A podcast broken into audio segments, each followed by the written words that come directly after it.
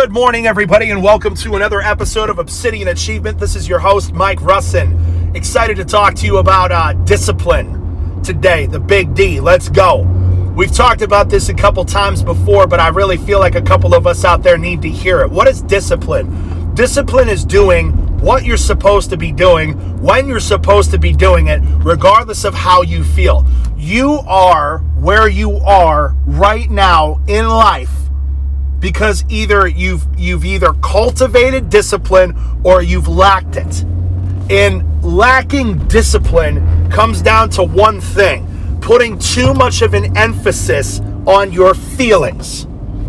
People are so concerned now with feelings. I can remember this weird class that I had to take in 6th or 7th grade and this weird lady who probably should not be around kids, Mrs. M, she was neurotic, would make us sit in a circle and hold a teddy bear and talk about our feelings together. Now, I, I do believe that processing feelings in a healthy way is important. Talking about your feelings with somebody you trust is important. But there's now too much of an emphasis on just doing and saying and acting and behaving with however you're feeling. Your feelings from a biological let's talk about it from a spiritual standpoint and a biological standpoint. Spiritual a uh, spiritual spiritual standpoint it says many times in the bible that the heart is deceitfully wicked above all else. Our feelings cannot be trusted. Our mind cannot be trusted. Our heart cannot be trusted because we are wicked. We are born into sin. We are conceived in sin. Like david talks about in psalms and we are inherently, intrinsically wicked. Okay, so from a spiritual standpoint, we can't rely on our feelings because we are bad. We're just not good. There's no good person. From a biological standpoint, you are wired to seek comfort. You are wired to take the path, the path of least resistance for energy conservation, right? Now, there are paths of least resistance everywhere. Now, you don't have to hunt and gather for your food. You don't have to worry about predatory threats. You don't have to worry about being warm and having clean water, most of us, hopefully. So now that all of these threats and survival, now that all of this has been eliminated, because we live in a modernized society, it's very easy to just seek and live in a constant state of comfort. But the problem with comfort is that comfort is a slow death. So if you only execute when you feel like executing, I'm going to tell you right now that you are never going to achieve any goal that you set out for yourself. Ever. Doesn't matter how long or how hard you work at it, and you won't work hard or long at it because you don't have discipline. Again, discipline is doing what you're supposed to be doing when you're supposed to be doing it, regardless of how you feel. You need to start to do things that you don't feel like doing because you know that they're good for you. My guess is, is if you don't feel like doing it, you should lean into it twice as hard.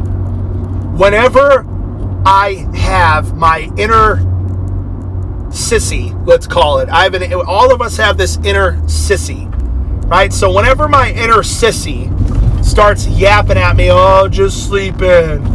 Oh, don't go outside and work out this morning. It's raining. It's cold. I try to lean into it twice as hard. I try to jump out of bed even faster. I try to go even harder in my workouts. I try to basically torture myself so that I, what I found is that over time, the more that you beat that little inner sissy up in your head, the quieter the voice gets. But the more that you feed it, the louder that it gets. In feeding that inner sissy looks like sleeping in, skipping workouts, skipping meals, or eating meals that you shouldn't eat, drinking when you're not supposed to drink, not honoring commitments that you made to yourself. How long are you going to live in a state of numbed disappointment with yourself? How long? How long are you going to look in the mirror and be disappointed with yourself? How long are you going to look at your bank account and be disappointed with yourself?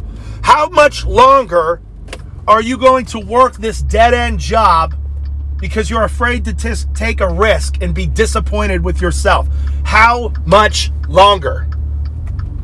How much longer are you going to let your relationship suffer because you're not willing to put in more work and have tough conversations and heal with your partner? How much longer are you going to fail? And there's nothing wrong. The only true failure in life is giving up. But the problem is, is I think it was Ben Franklin said most men die at 30 and aren't buried until they're 80 or something like that. So I want to encourage you today as I pull into the office here to start to embrace discipline in your life and stop idolizing your feelings.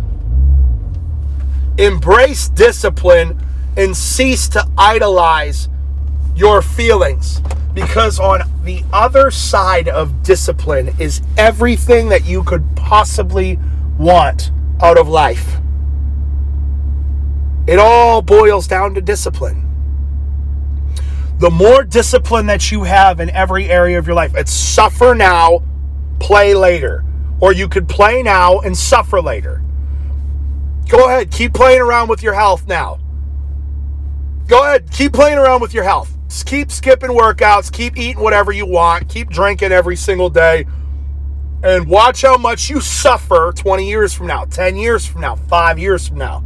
Yep, go ahead, keep playing around with your finances, keep playing around with your work, keep skipping and calling in late or sick and showing up late and working this dead end job and just go ahead and watch. I'm sure when you're 60, 70 years old, there's going to be a whole lot of people that you're going to be able to blame for you being broke and destitute and leaving nothing behind in terms of your legacy. Go ahead, keep playing around now. Keep playing around now and see what happens. Embrace discipline. Get disciplined today. This is not something that I'm going to start next week. Whenever I hear somebody say that, I'm going to start this weekend. I'm going to start on Monday. They they're not going to last. Whatever endeavor they're trying to be disciplined in, I know they're not going to last because discipline happens now. It doesn't happen next week, doesn't happen next month, and it certainly doesn't happen January 1st. It happens now.